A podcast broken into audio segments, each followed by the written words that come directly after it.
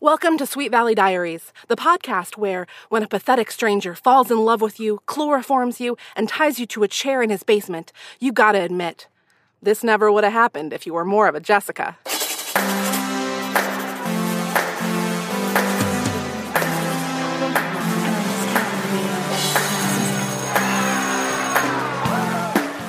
Book number 13 Kidnapped.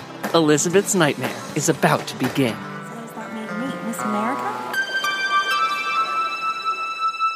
Hi, welcome. I am Marissa Flaxbart, your host, and with me today is Misha Stanton. Hello, Misha. Hello. I'm so happy to have you here and to be here in your beautiful studio. Thank you very much for is- coming. I, I, it's just such a thrill to have like real producer's voice in the headphones, and I can hear your headphones. It's just, you know, I, I just like have craved this legitimacy, and now I feel like I've attained it. It almost feels like you're not in my closet in my bedroom in my apartment. Yeah, yeah, yeah. To me, this is this is a step up. So well, we're happy to have you. I'm thrilled to be here, and thank you so much. Uh, do you want to talk at all a little bit about this? Is there's a reason why there's a studio in your closet? This is not your first podcast. Yeah, rodeo. sure. I make a ton of podcasts, uh, both more and less uh, budgeted, supported, maybe. Um, Sure. Uh, I started out doing uh, independent audio dramas uh, with a team that is now under the name The Whisper Forge. We have uh, two podcasts currently going uh, Star Tripper, which is a uh, space comedy, and The Far Meridian, which is a magical realist tale, uh, which is coming back for its second season. It's so exciting. I also uh, am the sound designer for LeVar Burton Reads, the I didn't know that. yeah, which comes back on uh, July 24th, which is like this week. If as we're recording this, I'm not sure when this comes out, but soon it That's will be amazing. there. I actually had no idea about LeVar Burton reads, and I love LeVar Burton. One of the shows that I watched regularly as a kid. I was always in front of the TV Yeah. watching PBS as a little kid. Um, this new Mr. Rogers documentary just Oh yeah, was I really need to see it. Oh my gosh. I was crying from like the first scene. And like not sad tears. It was just like Oh, like happy, gonna- grateful tears. It's gonna be me though. Yeah, but I I watched Reading Rainbow so much and have so many like, memories of specific books from Reading Rainbow.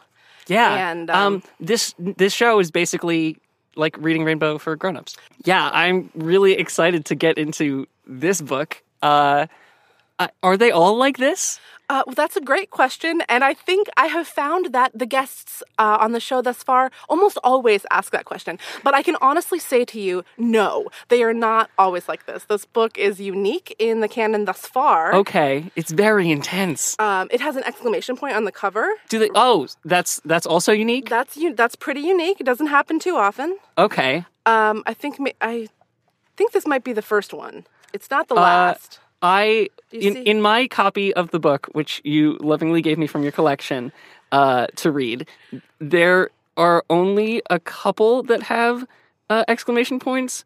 Uh, others of which are crash landing and hostage. Yes.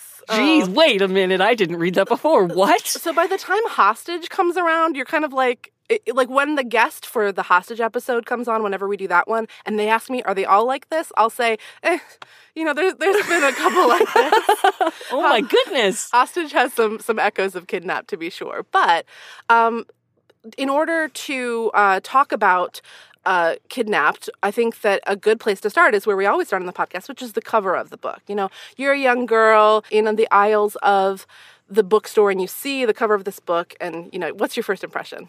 My first impression of this cover is that this is a horror scenario. I have seen uh, poses that uh, uh, are similar to this cover in many horror films uh, with uh, a young teen woman. Uh, facing away from a hand trying to clutch her and her turning around in fright. And that's a pretty pervasive image these days. Yes, and it is. It's definitely scary. The girl in question is Elizabeth. She's got her hands in front of her face like she's about to sneeze or something, and the hand true. is just kind of reaching out from the side. Hon- Like, honestly, it looks like she was whispering some, something or like shouting to someone far away, but she's on like just a plain white background. right, which we know from reading the book is not accurate to what really happened. No. Um, so, as anyone could probably put together based on the title and the cover of this book, Elizabeth gets kidnapped in this book. Now, if you didn't have the cover or the title to read and you just started reading this book, you'd have to get to chapter three before you knew what happened if I Elizabeth. just like stumbled on Sweet Valley High number 13.pdf on my computer, a file I had not seen in many, many years, and opened this to read this story, I would be shocked. well, elaborate on that. uh, well, this story like opens with a really, you know, stereotypically teen situation with right. We've got Jessica Wakefield. She's in her bedroom. She's getting dressed, ready for a party. yeah, and there's some overtones with the older brother though. Yes! I also like to discuss. We definitely must. Great. Uh, her older brother Steven? yes. Uh, Home come from college. He's like always home from college these days. Okay, does he just not even go to college then? Well, as you may have read between the lines, and listeners, if you've listened to episode 12, which I hope you have, just listen to them all in order. That's my tip for our, for anyone who's listening um, uh, to hear Misha on this podcast. I mean, I know it's a lot to ask to get all the way to 13. Oh no, it's gonna be great. This, It is. Thank you. But in uh, book 12, Steven finds out that his girlfriend is dying of leukemia. Oh my god, a walk to remember. No. Yeah, yeah. No. Um, so that's maybe why he's home more often. That makes more sense. Now I feel bad for making fun of it. No, no, you should make fun of it Okay. because it is uh, not handled very elegantly in book 12. And in this book, the overtones that you mentioned, He comes out of the shower to her zipping up skimpy clothing. yeah, she needs to uh, help zipping up her dress, and he zips it up, which already felt a little bit like I'm trying to picture a teenage brother and sister helping each other with this. And it's like, I don't know. Is that a thing that happens? I'm not sure. I I I don't know. I'm not a woman. Is that a thing that happened in your child? You ask your older brother to zip I'm up an your only dress? child. Yeah. So, no, but I actually highlighted a quote. Um, uh, so Jessica's dress is very skimpy. It's first described as as low cut as a 16 year old could get away with. Yes. Then we find out that she purposefully got dressed after her parents left the house because she knew they wouldn't let her leave the house in this dress. She's getting ready to go to a big party at the Morrow's house. That they've moved into this new manor, which could be a whole tangent now that I bring it up. That I want to know their lives. It's fine. But we'll get to we'll get to the Morrows because she's going to a party at their house. But Steven uh, notices that this dress is revealing, and I'm going to go ahead and read this uh, section. She asks Steven how she looks. Nice was what Steven told her. Nice, she echoed bitingly. Is that all you can say? Steven laughed. Oh, come on, Jess. You know you look great. Really, you do. That's more like it, Jessica grinned. But have mom and dad seen that dress? Steven continued. It looks a little, um, grown up to me. Oh, Steven, would you stop treating me as if I were a baby? What would you like me to wear, bib overalls? No, Jessica, I just meant that it looks a little, uh, sexy, Jessica cut in. Alluring, perhaps? You're putting it mildly, Jess. The way you look, you'll be fighting off at least 90% of the guys in Sweet Valley. Okay, Marissa. so when I read it, I already thought it sounded like the beginning of a porn. And then you read it to me out Uh-huh. loud, and it just double down confirmed my beliefs. I, I have to assume that the author is just trying to really get across to us that Jessica is very sexy. But this was a weird Having a the vessel, brother yeah. be the vessel by which that occurred is a little Yeah. weird for a kid's book, for Yeah. a teen book. Um, yeah, so it it. Where were we? I mean, that's all that I mean, we're like on page four, but Oh. it's like really distracting right away because Steven is helping her get dressed. She's ready getting ready to go to the party. Yeah, And then Steven just leaves the house and it's, you know, just a blip in time. But in that moment, since you're all we were both already thinking, oh, it's funny that he's just zipping up her dress straight out of the shower. Like this is a very like I don't know, you're picturing them like sort of nude bodies or it's it's yeah. weird. It's there. It's just or at least I was. because of the language and the the blocking of the scene. It's just like a little smuttier than I expected this book to yeah. start. I have to imagine that because these are like teen soap opera novels Mhm. that this is not like an uncommon maybe not between the brother and the sister but like this kind of sexy scenario is not uncommon in the series there are tons of sexy scenarios, almost exclusively sexy scenarios, Right. and um, just never any sex. i mean that's wholesome Yeah, Or whatever. I mean, in a way. uh, and then my whiplash came when we get to why this book is called kidnapped and it's so not that anymore at all And I just, whoa. Yeah. So, chapter one, Jessica is waiting for Elizabeth at home.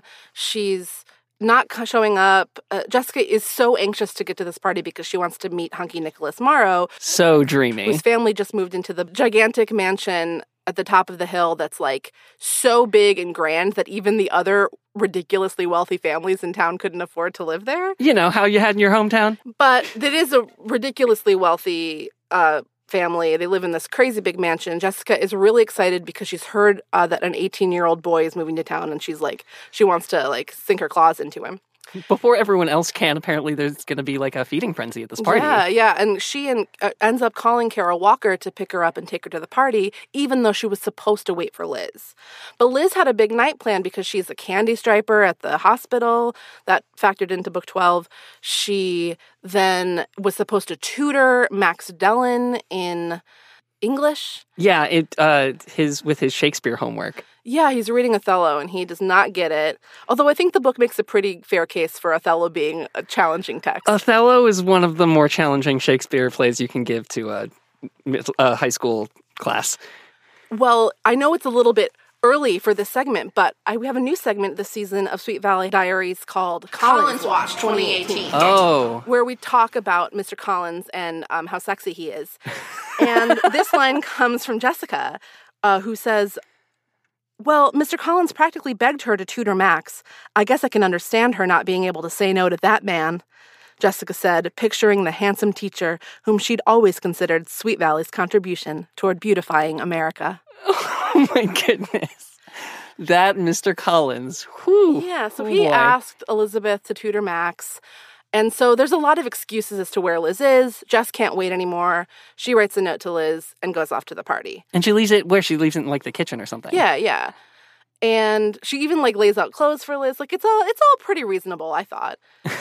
Yeah. I mean, you know how you pick out your outfit for your twin sister? yeah, it's just like normal twin stuff. So um she goes to the party and we like all of this happens and then finally chapter 3 we land Yeah. with with Elizabeth. Yeah, in chapter two, I mean, we get the scope of like the Morrows and stuff, and we just go so into detail, and we're still following Jessica, and there's this like mystery hanging in the background of like Liz was supposed to be here. Right. And there she's wondering and she actually even she has this chill that she gets at home before she leaves the house. There's this moment where sh- this like like shiver comes over her. Oh my gosh, you're right. yeah, and sh- but she ignores it. She goes to the party. Yeah. I mean, I guess it's worth mentioning even though kidnapped like we're I'm so desperate to get to that part of the story, but the it's worth talking about chapter 2, right? I mean, Yeah. cuz they're at this crazy mansion. There's like a Ferrari outside. Yeah, I do also want to point out that Jessica knows way more about cars than I do.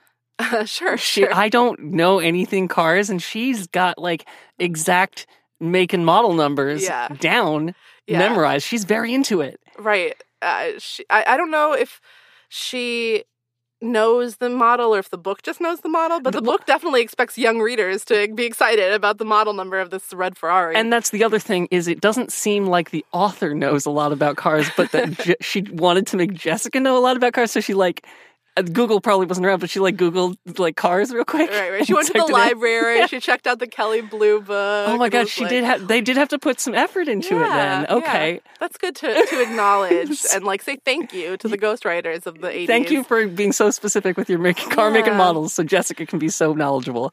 But it's really worth mentioning. uh, I think one reason why it is such a whiplash thing when we finally get to chapter three is that there is so much information being thrown at us in chapter two. Now, for you, this is all new, your Yeah. first Sweet Valley High novel. But for any reader, like we're meeting new characters, we're in a brand new place. There's like a, an a hunched over old man who's like their butler who doesn't Oh. know the way around the house. Does he come back? He doesn't come back. No, he never comes back. Book.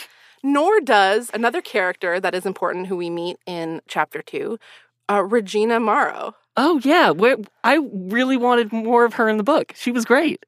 Well, Regina does end up becoming a, a big character over the course of the next several books. That's good. I, I imagine so. Otherwise, I don't know why you would introduce her here in the Right. middle of this other adventure. She's a beautiful young woman. She meets Cara and Jessica. Jessica notices that she's only talking to Cara and ignoring Jessica. And she's like, What is this bitch's problem? Like, uh, like, hello, I'm here. And she says a few things from over on the side. Like, she calls out to Regina, like, asks her questions. Regina doesn't see Jessica talking until Jessica asks a question about if, where the booze is at the party. Yeah. And then Regina is like, it's not that kind of party. But she very quickly reveals that the reason she couldn't, she wasn't ignoring Jessica, she's deaf. And so she couldn't hear Jessica. Yeah.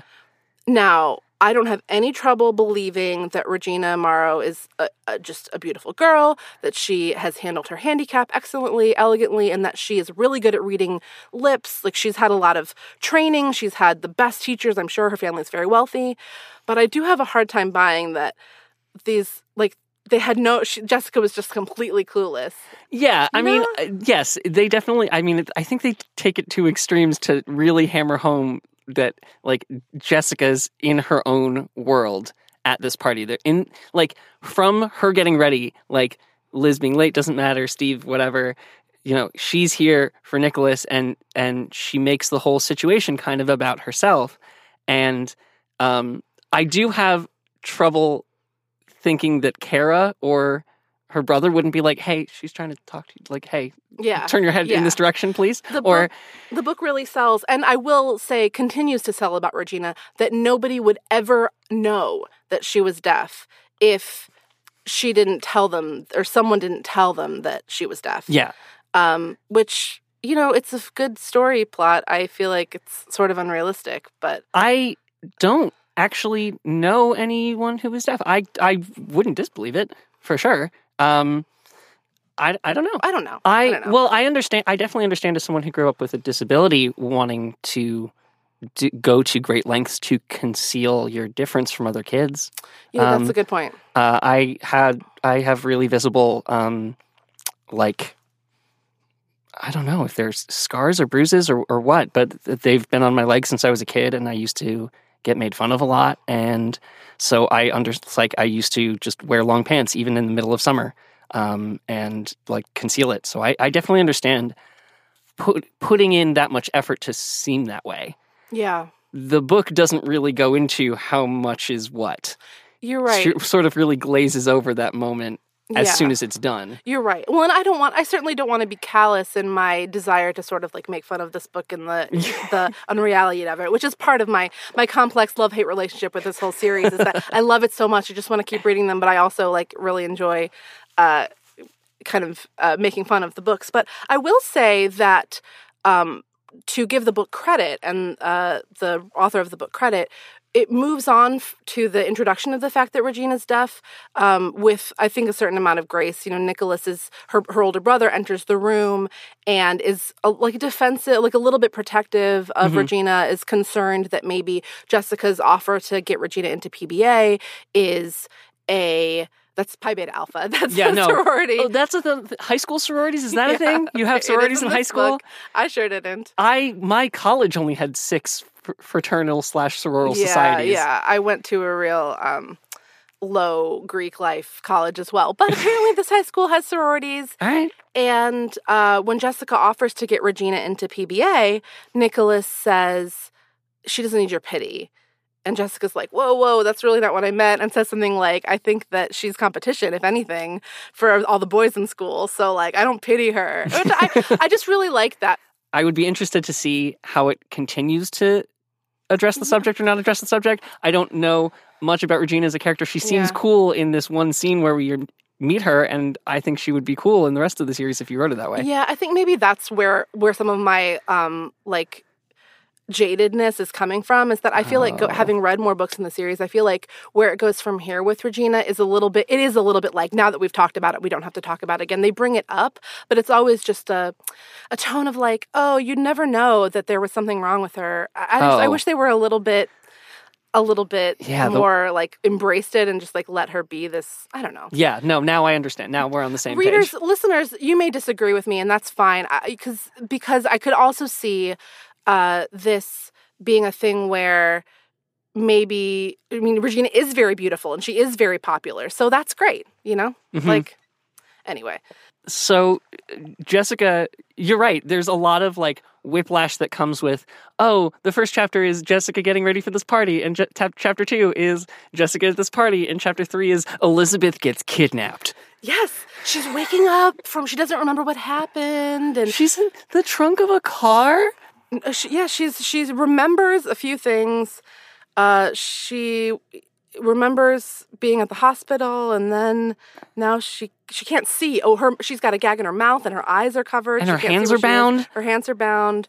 She can tell she's still wearing her candy striper uniform, but she doesn't remember what happened to her. Yeah. And then in comes And- uh, somebody. Yeah, the, I mean, it's it. She comes to and she's like in the trunk of this car, and then she remember. She like slowly remembers what happens to her, and it turns out that someone, or she doesn't recognize it first, but just like someone has her. Someone took her from the parking lot of the hospital, Yeah. and her car is still there, and like it's open, and the keys are in the ignition, and she, they just took her. Yeah. And it's just such a 180 from Jessica having a nice time with a boy at a Yeah. party Yeah. that like that's why I ask like how many are like this because that is bonkers. Well, and it's like it is such a 180 because, and then that comes back to bite Jessica, right? Because Yeah. Jessica spends a lot of this book feeling like she's so guilty that she didn't realize that something was seriously wrong. And how could she possibly be having a good time and thinking about having a good time when Elizabeth was uh, being kidnapped? And if only she'd like realized sooner that Elizabeth was kidnapped. Anyway, so Elizabeth, what happens with Elizabeth? Let's we can go back to Jessica. Yeah, sure, sure, sure.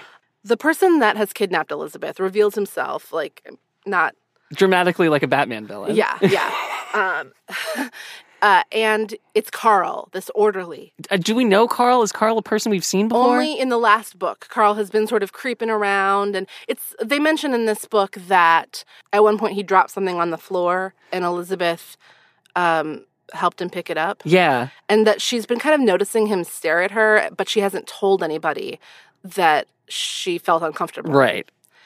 um, and that's all just in this book. It's self-contained or is, is it in like a previous book? It was the lead up to this. It was like a C story in the last book only. Okay. They weren't even candy strippers before the last book. Okay, got it. The first thing that happens after Carl takes the gag out of Elizabeth's mouth, Is she oh, she starts screaming. she screams, "Help me! Help me!" Because well, I, of course you Yeah. would. Which this really wigs Carl out because he's like, "Don't you understand? Like, I'm not going to hurt you. I love you." Whoa. It's so creepy. That is so creepy. And oh my goodness, I don't know how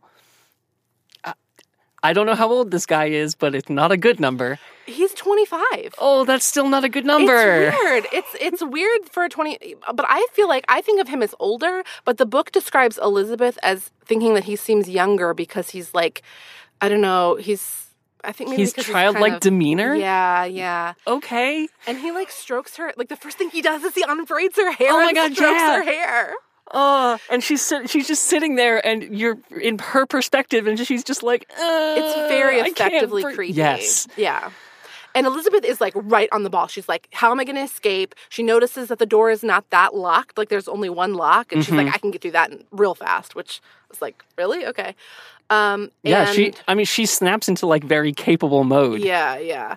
Um, she says something like, like building trust with him would take time. Time was something Elizabeth didn't have. And I remember reading that thinking like, really? I mean, she probably does have it. Like, where's she got to be? Like, Yeah, she didn't find out that she didn't. Ha- she had a time limit until later. Yeah, it was Saturday. You know, like she doesn't have anywhere she's got to be right now. Well, and what uh, another thing that throws me about these scenes, the scenes with Elizabeth and Carl in, I think, what they're in like an abandoned house. It's at a basement, and it's got like shitty furniture and no decorations on the walls. Yeah.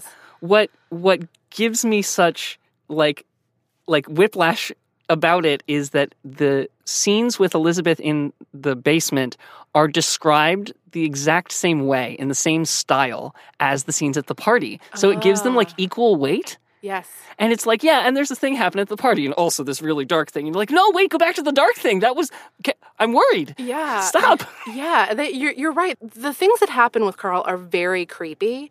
I- It's like effectively creepy. But I was also almost, in a weird way, kind of impressed. Well, like let me just say, Okay. let me just say, you know, in my teaser at the beginning of this episode, I kind of make light of the fact that Elizabeth should never have been nice to this Carl guy, and this is something that goes through her head. She's like, if only I had not been like friendly to him. If only I weren't so tr- like such a trusting, like kind person, this Yeah. wouldn't have happened to me. Which is not it's a message that I uh, really makes me sad, and I firmly believe that like reaching out to the other is one of the like highest callings that we have as human beings. It's something that has, is so powerful, and someone like Carl, in reality, like reaching out to him to help him could be something that is like it's just a little gesture for her, but it's like world changing for him. Mm-hmm. In this book, that's kind of true, except to, to Carl, he takes that opening as like, "We're in love. I love you." Yeah, I mean that also it, like it really accurately portrays a modern sense of like male entitlement that like I love her therefore I'm going to put her in a shack and tie her to a chair. Speaking of which, um, this week I had to really struggle to find a forced, metaphor, which is the new segment I'm trying to get off the ground. Okay. And the one that I found was, I mean, it is forced, but it's also like kind of creepy.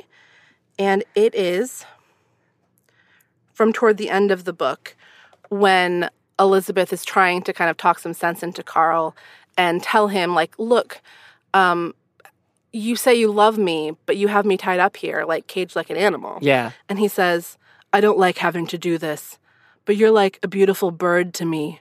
So beautiful and yet so willful.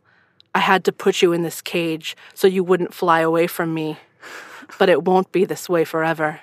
Soon you'll be free. By which he means he's going to take her off to like a mountaintop. and- Yeah, put her in a mountaintop cabin and no one's ever going to no one will ever find her, which is very scary. And that's the like ticking clock that later comes up that you referenced. Yes. But when I say that I was impressed to a certain extent with uh, the depiction of Carl, I guess what I mean is it's not so much a depiction of Carl, but like Elizabeth, they bother to give Elizabeth some sensitivity to what he must be, what his life must be. Yeah. You know, there's just it's the fleeting moments, which is all I mean, all he deserves, really. Yeah, I, it's enough to give a sense that Elizabeth is a good person without going too far in making the villain sympathetic. Yeah, I think that's true. Like, did you notice? I mean, would- there was a moment where she thinks about how lonely it is to sit in this house by herself all day. And she thinks just for a second, I wonder if this is how Carl feels all the time. Yeah. And it was just like, yes, I bet that is how he feels. Like, now you understand. Of course, she immediately is like, Elizabeth, what are you doing even think, having sympathy for him? He Yeah. fucking stole you away, which is true also. But Yeah, I mean, later, after the fact of this horrible ordeal, she'll have the synthesis of like, oh, I can sympathize with him and still think he was a really bad person for tying me to a chair in a shack. Like, the, both of those things can coexist. um, something else that is unique about this book is that the time frame is very tight. Um, there are some books that unfold over the course of, of you know a week or multiple weeks or months. This is just a couple of days. Yeah. And so we're going back and forth between the world outside of this basement and the basement. Yeah. And in the world outside, increasingly people are getting concerned about Elizabeth and where she is. Um, going all the way back to the party, uh, Todd, Elizabeth's boyfriend, shows up to the party and is like, hey, Jess, like, where is Liz? There's no love lost between Jess and Todd, as is right. probably evident I, to you. I gleaned that from the text. Um, yeah, he he is on it pretty quickly. He's like, "Hey, you were supposed to wait for her, and she's not here." And then Jessica lies about it. She knows that if she tells Todd that she left the house without Liz, it's going to be a whole thing. And she d- she's not really worried about Liz, so she wants to get him off her back. So she makes up a story that Liz had to go babysit for Mr. Collins, Yes. which is really stupid because she could have just said Liz was tutoring Max Dellon, which is true, and say she had to stay late, Right. you know? Right. Well, I mean, the next step is they call Mr. Collins, and I guess the next step in the other scenario would be to call Max, which probably would have helped Max out a little bit in this book. Um, but uh, the point I want to make about Jessica lying about is that like the book goes out of its way to say this is not a thing she normally does or would do about Liz. So I again, I only have this one book for context. Is is this out of character for her to lie about this? It's not out of character at all. And if anything, I think the book does these weird. You probably notice that the the narration of this book does this weird gymnastics where it's like it's not omniscient third person. It's mm-hmm. like third person slash first person. Like whoever is being talked about, it's like the world is being shown through their perspective. Yeah, there was actually there was a cool moment where like the narration was on one side of a phone call and then like pretty seamlessly went like the perspective changed to the other side of the phone call. I thought it was cool. Awesome. I, I love it. I we don't I I am guilty of not giving the books or these authors enough credit. And it is something that is often really weird or sometimes I feel like the third person's not used effectively, but sometimes it's impressive the way that you get inside everybody's heads.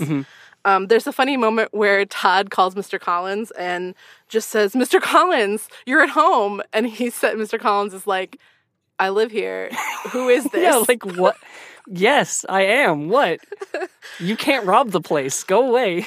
But so Todd is so pissed off that Jessica lied to him that he comes back to the Morrow's house, or he's already at the Morrow's house. He comes back to the party and shoves her into the yeah, pool. he goes right up. He walks right up to Jessica and pushes her into the pool, and. Oh, what a power move! I was, and then Nicholas Morrow comes over and is like, "What the fuck, dude?" And I was like so in love with both of them in that moment because it's like Jessica totally deserves to be pushed in the pool, But, and but also Nicholas has no context for right, that he at all, so he also did good things. yeah, so it was really, I was great. It was like, yes, you're both doing something like Todd. I'm just sort of tickled. It was funny that he did that, but like, and Jessica's been like asking for this for a long time.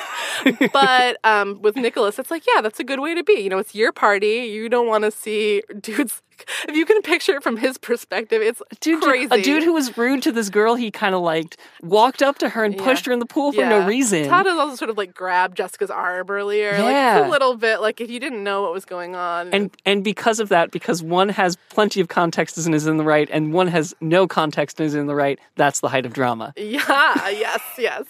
So it was very dramatic. And but Jessica um immediately when she finds out that Liz still isn't home and like we don't know where she is and realize she finds out what time it is, like how late it is. Yeah, because she had no track of time. She was just like, "I'm at the party. Who cares what time it is?" So she realizes it's like 9:30 and she's just like, "Oh my god." And she immediately switches to being concerned.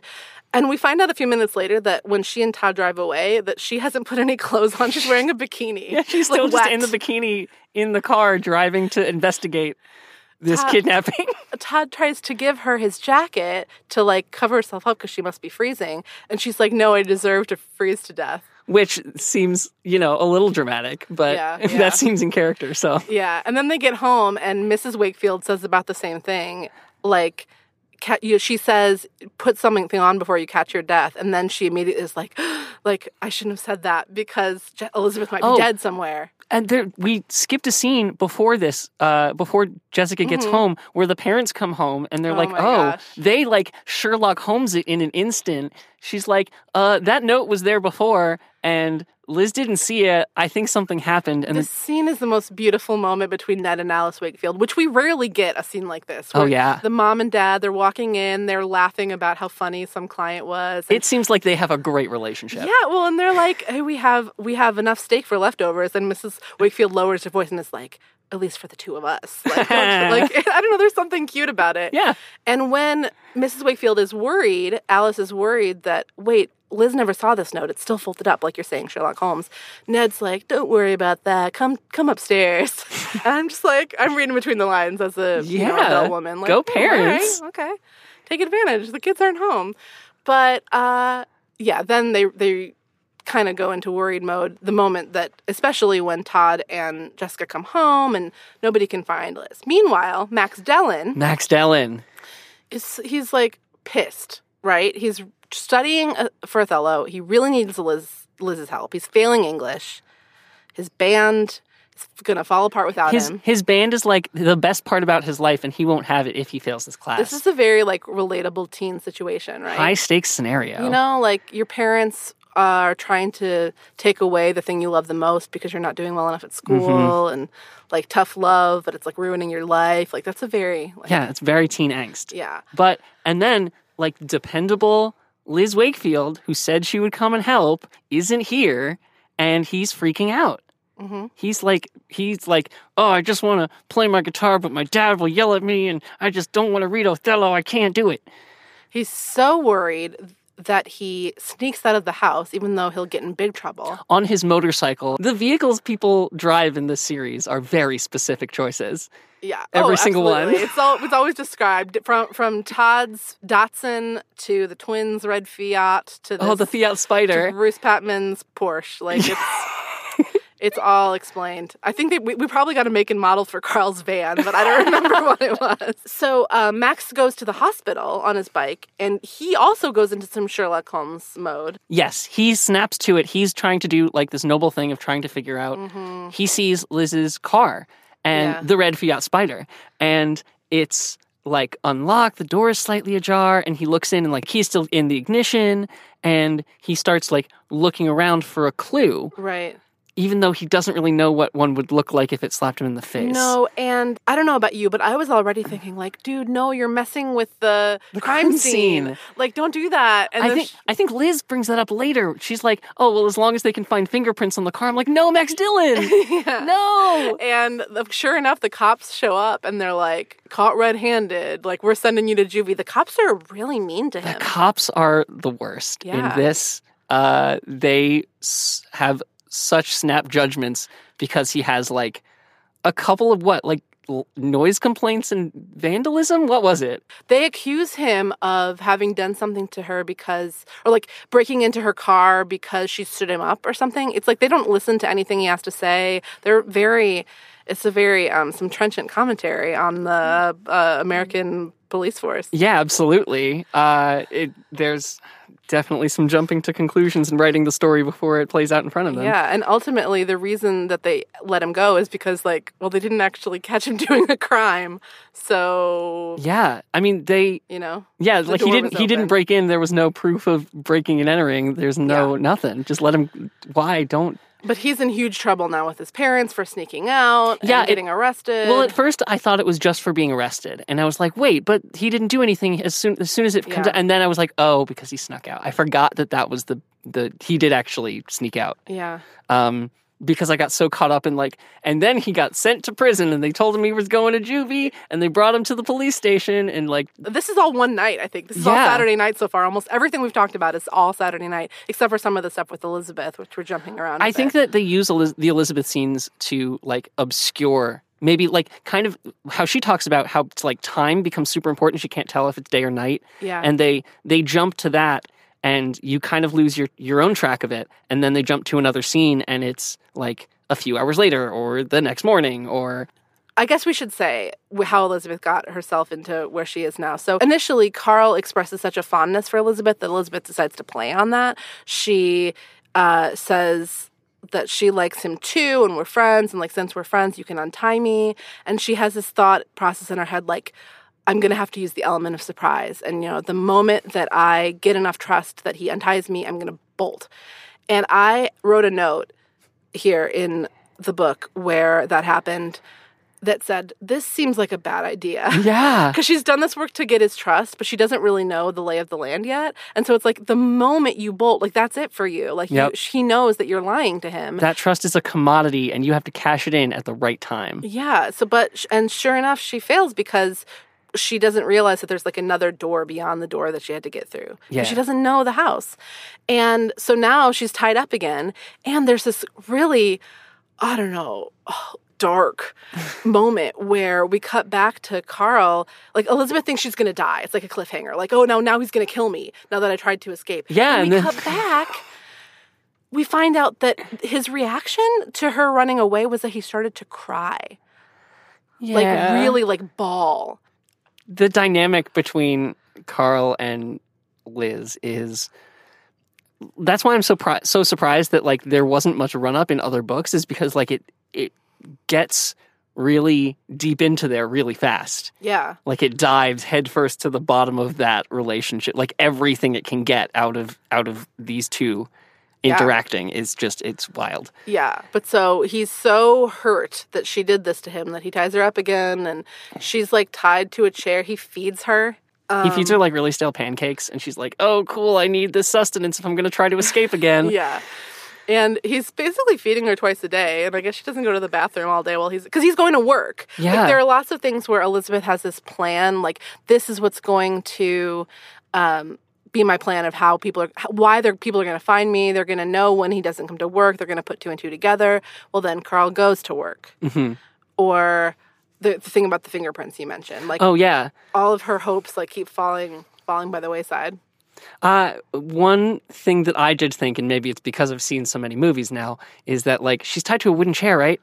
She just like kick it over and try to break it, and then she could get out of the chair and then escape while he's at work. Or like find like hop to something sharp and like Yeah. cut open the ropes. So I was Don't thinking sit the there all thing. day. Instead, she's like, "Oh, he tied the ropes really well again. I guess I'll just have to sit here, thinking about how much I miss my awful sister and uh, like kissing my boyfriend and stuff like that. like she's got to hang on to her memory so that she can remain her herself and hang on to her sanity. Yeah. So that's what she spends her days doing. oh, and he brings her books. Oh, right. But they're like really, it's just whatever he could grab because he can't read. And so he's just like grabbing like a manual for something. and Actually, they were paperbacks, the kind that were readily available from the hospital gift shop. Carl hadn't chosen his selections carefully. One dealt with the strategy of investing, one was a book on raising farm animals, and the third was a collection of bedtime stories for children. Uh, which I mean is not that funny, but like, what kind of hospital gift shop Yeah. has a story about, has a book about how to raise farm animals? what hospital gift shop has a book about investing? Like, what yeah. what hospital gift shops are you going to? Yeah, yeah. Uh, I do, and that's part of what you were saying is that like she's like, oh, he'll the gift shop person will notice that he's buying all these things, and He, then like he brings some a blue cardigan he bought for her, but he didn't buy it at the hospital. He's like Bought it at a store. He's like um a savant or something. Like Yeah. he he doesn't. He's very dumb. but he's like kind of been methodical about this this whole process, Yeah. and that's I mean that's part of what's scary. Um, I think the detail of him not being able to read is also like sort of you know heart wrenching. Yeah, it's part of. It. I mean, they definitely play it very sympathetically in the book. It's like, oh, I mean, I'm impressed with the book that they bothered to like make a character for Carl. you Yeah. know, like give him some sort of way where you could piece together why he might do this. that's fair. I mean, I guess that's how you get teens to buy into this ludicrous Yeah. situation. Um, so Elizabeth is uh, tied to this chair, and she is marking the days in the leg of the chair with her fingernail. Like she's Yeah. like hashing a hash mark in the wood to mark how many days have passed. But pretty soon she finds out that like in just like a day he's gonna whisk her off to this place in the mountains, and uh, then like she'll never be found again. Yeah, Because if she tried to run away, she would get lost. That's what Carl tells her. But the kidnapping plot, like that's that's about it. You know, the, the everybody's worried. I mean, they kind of have a bunch of scenes of like the next bunch of hours where, uh, you know, they call the police and it's over a weekend. So they're just like, well, what if she was a runaway? We had to let Max Dillon go. Um, I think the Wakefields blame Max Dillon for like a like buy into it. Um, it turns it to its own like regular serial in the middle there. Well, ultimately, Steven and Jessica just don't believe that Max could have done anything to hurt Liz. Like they they don't think that he would have, and and um, that leads into uh, altercation with Todd on Monday morning. So they go ahead and go to school because their parents are all kind of like. There's no point in just sitting home and worrying. Like, go about your lives, which is a good, probably good parenting advice. Yeah, And so Todd starts to think, like, well, just because Jessica and Steven trust Max doesn't mean I trust Max. Like, I need to hear it from him. Um, Max takes his English test. yeah. And he, they actually like give him an out, and they're like, "Hey, you went through this traumatic experience. You don't have to take the test today." And he's like, "No, I'm going to take it today." And then as soon as the teacher turns, or as soon as Mr. Collins turns around, he's like, "Damn it! I should have skipped it." Yeah, my pride like kept me from doing it. But then he passes the test, Yeah, and he he does great. So good job, Max. Like he studied. Like he was so worried. Like he was grounded in his. yeah. He like channeled his his uh, Uh, emotions into the studying, kind Yeah. of. And like, yeah, that was that's pretty good. So happy ending for Max, except Elizabeth's still missing, and people still think that he did it. Like half the people at school think that he did it, and the other half are just looking at him with looks of pity. Yeah, well, I think that half of them think he did it and half don't think he did it, but see the people who do think he did it, and also the fact that he got dragged down to the police station for no reason if he didn't do it. Right. And like that's a bunch of shit. But Max Yeah. doesn't. Max also doesn't want anybody to pity him. He, Right. He wants people to think he's tough. This is a theme in this book. I'm realizing not not wanting to be pitied. uh, so then Todd like calls out like yo Dylan like stop right there and like goes and has this confrontation with Max where he punches him in the face. Yeah, Max actually has like pretty good things. He like responds pretty appropriately. Is like, "Hey, I understand why you're mad at me, but I seriously didn't do it and like the only thing I can tell you is that the police let me go because I didn't do it." And Todd wails off and punches him. Yeah, and then Jessica of all people runs up and is like, "Stop what you're doing! Stop this madness!" Like, and she explains to Todd, like, "Listen, like, think this through. Max was really excited that Liz had agreed to tutor him. Like, why would he do something bad to the one person that was going to help him?" Yeah. And Todd realizes that his anger is like masking his like like his judgment. Yeah, well, but also his his frustration that uh, like the control's been taken away from him, right? Mm-hmm. All these people had the control taken away from them in this situation, and um, I guess you got you kind of just like get a good snapshot of all like the main players and how they deal with that. Jessica makes a really good point at like trying to get them to stop fighting. Is like, hey guys, like we're all looking for her. We're all on the same side. Yeah, she does say that. Yeah. good, good job, Jessica. And um, I think this is now we're basically at the, like the climax of the Yeah. story, where um, they agreed to team up and go to uh, the hospital. Like they're basically going to go around town and like try to Yeah, they they gathered the Scooby Gang and now they're gonna go look for clues. exactly. And so, uh, listeners will recall that we said earlier in the episode that Carl has been going to work. Um, but for some reason, even though Carl works at this hospital, he doesn't know that Elizabeth has a twin sister. Well, okay, I will posit you this. They say he doesn't talk to a lot of other people. They say that Jessica often shirks her duties onto Elizabeth. That's true. Well, and it's po- also possible that every time Carl saw Jessica, he thought she, he was just seeing Elizabeth. That's what I mean. And like, no one would have corrected. He would have not ever spoken to anybody who could have been like, "Oh, actually, there's two of them." Right. Um, yeah, they they go to investigate at the hospital, and Carl freaks out when Jessica walks in. and Is like, "Elizabeth, how did you get out?" Yeah. He screams in the middle of a hallway. And Jessica, What? yeah, and, and Max sees this happen. Todd's like downstairs, but Max sees this happen and like jumps on Carl, like pins him to the ground. And but Jessica is so quick on her feet, and they have done this a little bit before. They've been twins their whole lives. Yeah, sure. She takes on uh, the guise of Elizabeth. She sort of like tries to adopt Elizabeth's tone. And this is when I start re- realizing that I'm just reading Shakespeare. Please go on. Oh, just at the end of a lot of comedies, the villain gets captured and there's some like mistaken identity Yeah. or like common quirk that leads to it all falling apart. Um, uh, Comedy of Errors, I believe, is actually all about sets of twins. yeah, Like- it's about uh, two uh, sets of twins that both got separated at birth. Uh, one of one set of whom both became nobles, and the other set of whom became their servant, and like they're all like crossed. I was in a community theater production of that show when I was, um, I believe, in ninth grade, All right, and I played a prostitute. nice. Yeah, yeah, So Cool. that was fun. Her name was Luce Uh, Shakespeare. that's also that's also tracks with Shakespeare. Yep. yeah, yeah. Shakespeare was really, really good at hiding every dirty joke he possibly could in what some would argue were the greatest stories ever told in English language. Um, and I mean, so greatest stories ever told in the English language. We got Shakespeare on the one hand, on the other hand, Francine Pascal. Yeah, Sweet Valley High, absolutely. She's mimicking Obviously, the bard. The, the the influence on this work is just it's undeniable. well, I mean, and Othello is mentioned right there. Actually, the yeah, book, no wait, you you're know? right. You're absolutely right. yeah, I realize. I mean, we're both joking, and then we realize as we're joking, like, oh, like This does kind of very un- aware. Of yeah, this does kind of unfold as a Shakespearean drama. This one. Oh, how badly do I want to write like the Shakespeare English version of this story? In this essay, I will write how Sweet Valley High and Shakespeare's cl- classics are in actuality the Oh same. my gosh, it's beautiful. uh, but Jessica only pretends to be Elizabeth long enough uh, for the cops to be called and for Carl to be apprehended. And then she's like, I'm she, Carl's like, why are you doing this, Elizabeth? And she's like, I'm not Elizabeth. I'm she, her twin. she gets up in his face and is like, "Ha! I'm not Elizabeth. I haven't been Elizabeth the whole time." And pulls on her hair, but it's the same color hair because they're just twins. And she's like, "Ow!" but it is just me though. Uh, the Scooby Doo. So Yeah, now we're getting into. Scooby Doo influence. Yes. I mean, he cops to everything as soon as they take him. He was like, "Yep, I did it," and then they go get her, Yeah. and uh, she's gonna be on TV telling her story before Yeah. Jessica's story comes out. Elizabeth comes home and a chapter starts and it's like Elizabeth answered her mother's question. You know, the first thing I want to do, well, first I want to take a hot bath, and second I want to plan a big party.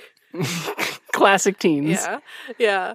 Um, I went back to read my blog post on this, a book from, um, you know, way back in the early 2000s when I first read it. Oh wow. And one of the things I pointed out, I hadn't noticed this time through, so it was kind of fun to see it, um, that there's a line where Elizabeth says that she's seeing her friends for the first time since the kidnapping.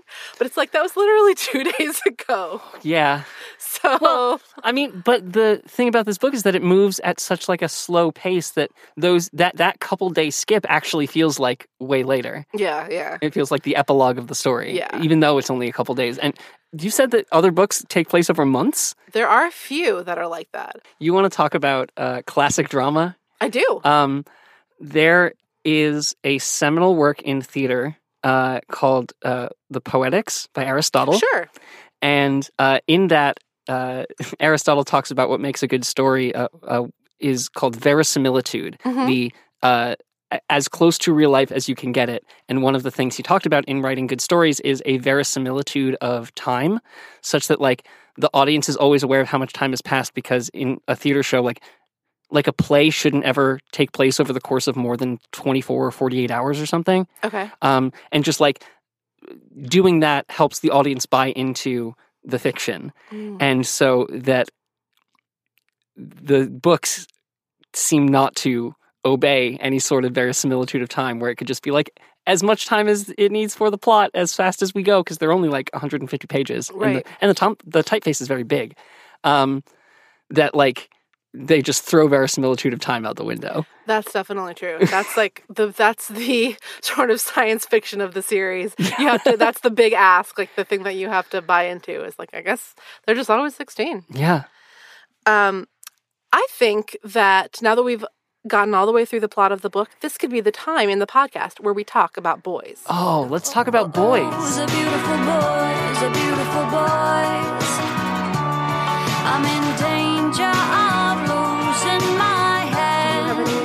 about boys that you'd like to uh, point out? I just think that um, all of the boys, for the most part, in this book, were like acting pretty nobly. That like all of them displayed noble qualities, um, except I will say for Todd's punch. Todd should have chilled out and not punched. Yeah, but that gives an opportunity for um, Max to really step up and be such a gentleman because he does not like hold a grudge against Todd. He really understands where Todd's coming from. And at the party at the end of the book, they have this moment where uh, they're like joking about it. Yeah, Like, they're like, and they're cool dudes because it was just a misunderstanding. yeah, and, and Todd say, makes a joke about how um, his hand really is sore from, from punching him. punching really hurts. I'm sorry, I did it. Yeah. Um, yes, and like, I, I mean, because of the book series that it is, I just sort of like assumed all the boys were dreamy in the first place, and so because they're all dreamy in my brain, uh, I was like, well, okay, let's judge them on their, you know, uh, other qualities, their personalities and such. And for a large part of the book, I had trouble uh, picking one. You know what? Um, that's really interesting. I think that's a good point. Um, I mean, sometimes it's so frustrating that the, everybody in this town is so good looking. You're like, okay, come on. But yeah, it's like, so you've got to be judged on the content of your character. Yeah. If everybody's on an equal plane of beauty. Uh, I think The Incredibles said it best: when everyone's super, no one will be. Well, um, there, I think the biggest, uh, boy news in this book is about Nicholas Morrow. He was a new boy on the scene. Yeah, Um, such a mystery boy. And there's a couple of details. One thing that I thought was kind of fun was that we learned that Cara and Jessica have a rule of friendship that's like an unspoken rule.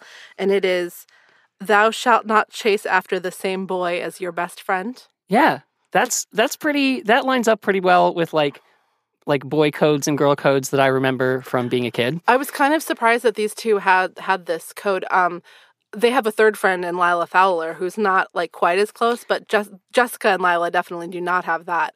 Uh, Is Lila Fowler like the the one who tries to sabotage her at the party? Jessica is afraid that Lila is talking to Nicholas too much. And Right. She's gonna like sink her hooks into him. Um, then so when Jessica first lays eyes on Nicholas Morrow, it's pretty great. Wait, okay, can I read it? Please. Great. Jessica turned around and got her first look at Adonis personified. Like Regina, he was blessed with a full head of black wavy hair, which he wore swept back off his face, the waves falling in perfect layers down to the nape of his neck. From his piercing, deep set emerald green eyes to the cleft in his chin, he had a face that would make any model burn with envy. That was a hoot. Yeah. so he's a good-looking boy. I don't know about this hair description. The cleft chin, deep emerald green, eye, that reads like poetry I read in middle school. I, I like that he's an Adonis. Um, Yeah. but then other big news about Nicholas Morrow is comes at the end of the book when Nicholas lays eyes on Liz for the first time, and Liz is like, "Oh, I'll go get Jessica," and he's like, "No, that's okay. Like, I want to talk to you." Whoa, what a big switch. And he's like, I've heard so much about you from Jessica that, you know, I feel like I know you. And he, Nicholas, is like, he's a new kind of boy in this town that he's like, he's wealthy and handsome, but he's also like kind of deep. And he can tell that Elizabeth is the one of the twins that he would have more like in common with, which is true, I think. Yeah. That well, okay, that Even though he gets like the best of Jessica because Jessica's very honest with him. That's and- true. Jessica really like opens up and is kind of mature with him, which is weird then that he's kind of like, "Hmm, I like how you look, but if your whole personality could be different, oh, it can. Cool." And then goes after the other one. That's a little weird. I actually though I really feel for Jessica though because she's got the hots for Nicholas, and if I were Jessica, I would definitely think the feelings were reciprocated because he's like listening to me. He's like taking a walk and like rubbing my back, and I, you know, he's That's true. like opening up to me about his own scary story about when he was a kid and Regina. He thought that. Regina was going to die in a fire. It turns out that she wasn't even there when the building burned down. I know that's a lot to cram into a little Yeah, that was but that's how it felt in the book too. So Yeah. No, and that's why I kind of lapsed on that piece of behavior when I called Nicholas like, you know, a pretty noble guy. Like that happens on like the last page of the book. And it's so it, it was so sudden i almost i guess i didn't process it in the, my reading of it i was like oh whoa that's so Sure. That's really like next book business. It's just like yeah it seemed it seemed like the next one. stinger for the next one like aha Yeah. tune in next time Yeah, definitely was. Um, anything else about boys? um i think uh if i was in high school i would have a big crush on uh max dillon Okay, cool. Uh, yeah, he's w- very cool. I was also into like the punk band, like kids who play rock music at parties, and you know, I also like. I would have helped him with his Shakespeare homework. By all accounts, um, the band is really good too. It sounds really good. The Droids. That sounds like a dope band. yeah, it would be a cool band now. I, I think that I similarly like I've always been really attracted to, to talented musicians, like of any genre. Like if you watch someone, if, like watch him play, Mm-hmm. Oh yeah. uh, like his instrument and like he's really good at it. I don't know. That's just like something comes over me. Like, oh, look at that guy. Like somebody that maybe I didn't even notice before. Like, Mhm. oh. I remember there was some kid when I was in high school that was like totally not my type. Like he was he was a good looking guy, Mhm. but he was like kind of a jock. It was not like really my thing. And I remember he was in band, and I saw watched him play the trumpet once, and I was like, "Dang, look at that guy!" Mm. which is such a reverse of normal. that I was like, Jock, no, Well- trumpet boy, like yes, yeah. Well, uh, like the brain processes music and speech and all that other sound in like different places in the brain. So I don't know. Maybe there's something to like if you process that information through a new pathway, it, it lights up different parts of the brain in different ways. That's beautiful. What about Mr. Collins? Oh, um, even Mr. Collins was like noble in his own way. He was like, as soon as he got the phone call at the part, like from them at the party, being like, "Hey, is Liz there?" You know, no, I'm just at home. But as soon as he hung up from that phone call, he was like, "Oh." That call was weird. Something's wrong. And he like he went over to the Wakefield's house and was like one of the first people there to like give the family comfort, like do what he could. And he just like also handled things with grace. And it yeah, was like he, he was really looking out for Max. Like to to take the time to say, I know that you were struggling with this and that this Liz was supposed to help you.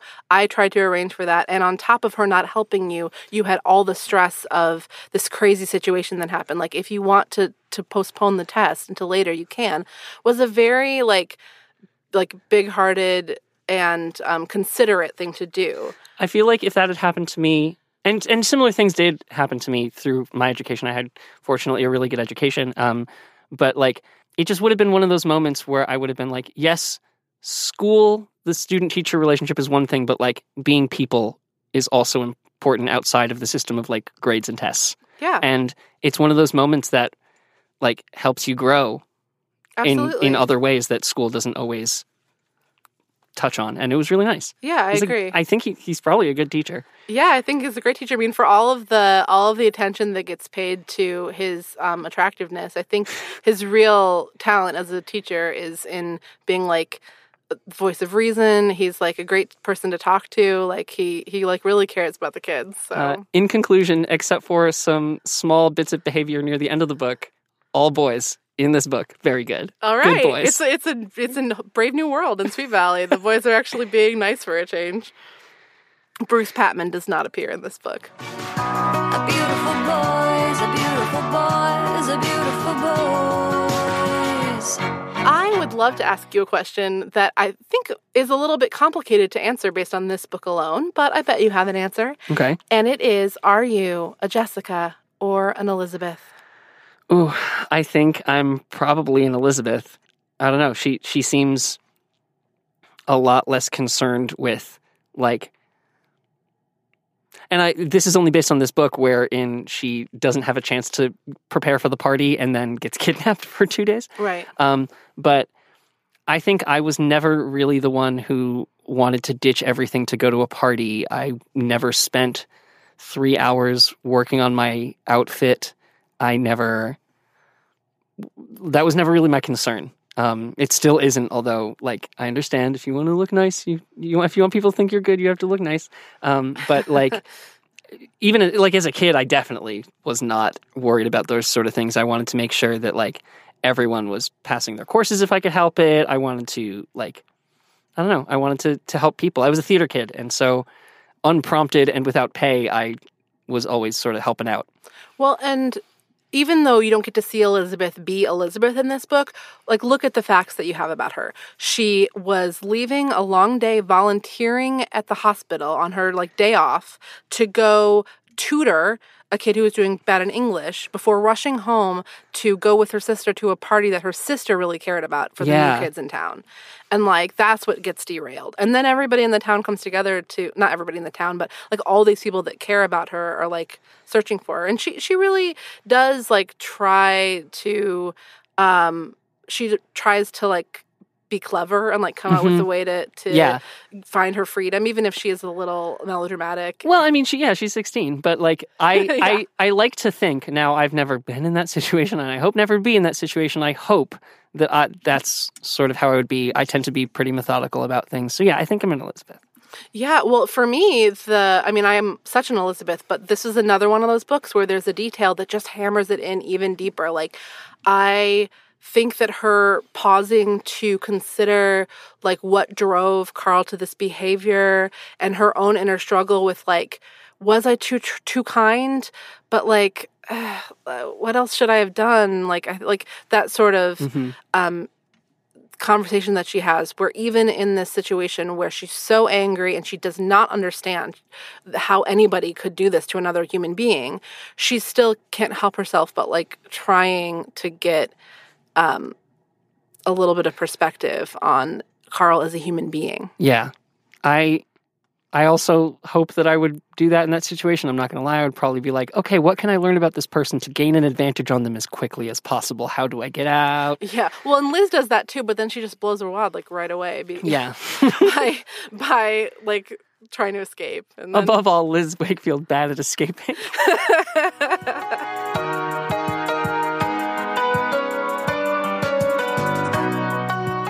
Well, Mischa, thank you so much for joining me. This has been such an amazing conversation. My pleasure. Um, I don't know if this will be the last Sweet Valley High novel that you read, but if it's the only one, you got a, a real humdinger. Yeah, geez. I might go just read the ones with exclamation points just so I have some more context. That's actually not a bad uh, methodology in terms of how to Oh. approach the Sweet Valley High novels. Okay. If you only want the real juicy ones. um, well, I want to thank Mischa. I want to thank you for listening. I want to thank Jocelyn Scofield for the use of the song Beautiful Boys. Um, Jocelyn recently had one of her songs featured on So You Think You Can Dance. Um, so that's pretty exciting. That's so Um, cool. So check out Jocelyn on uh, wherever you find music. Jocelyn Scofield, S C O F I E L D.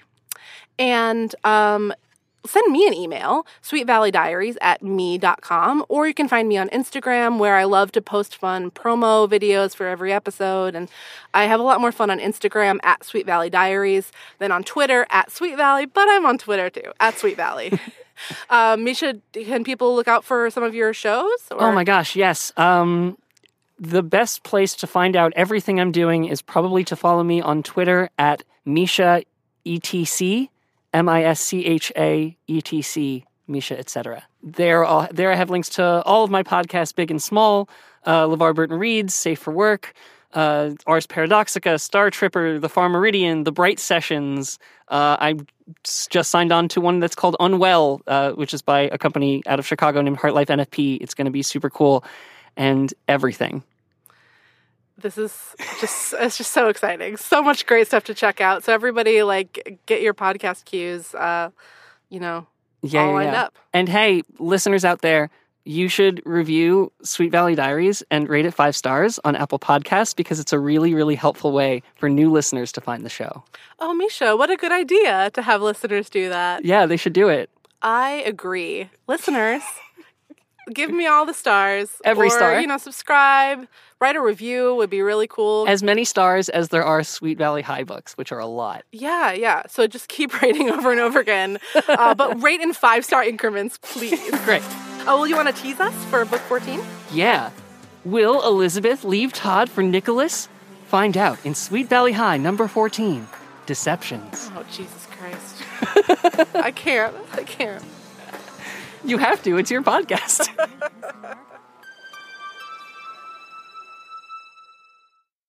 I feel like I've forgotten everything that happens in the book, but it'll come back. Oh, are you ready? yes. Okay, this is great. Hey, Aaron, are we recording?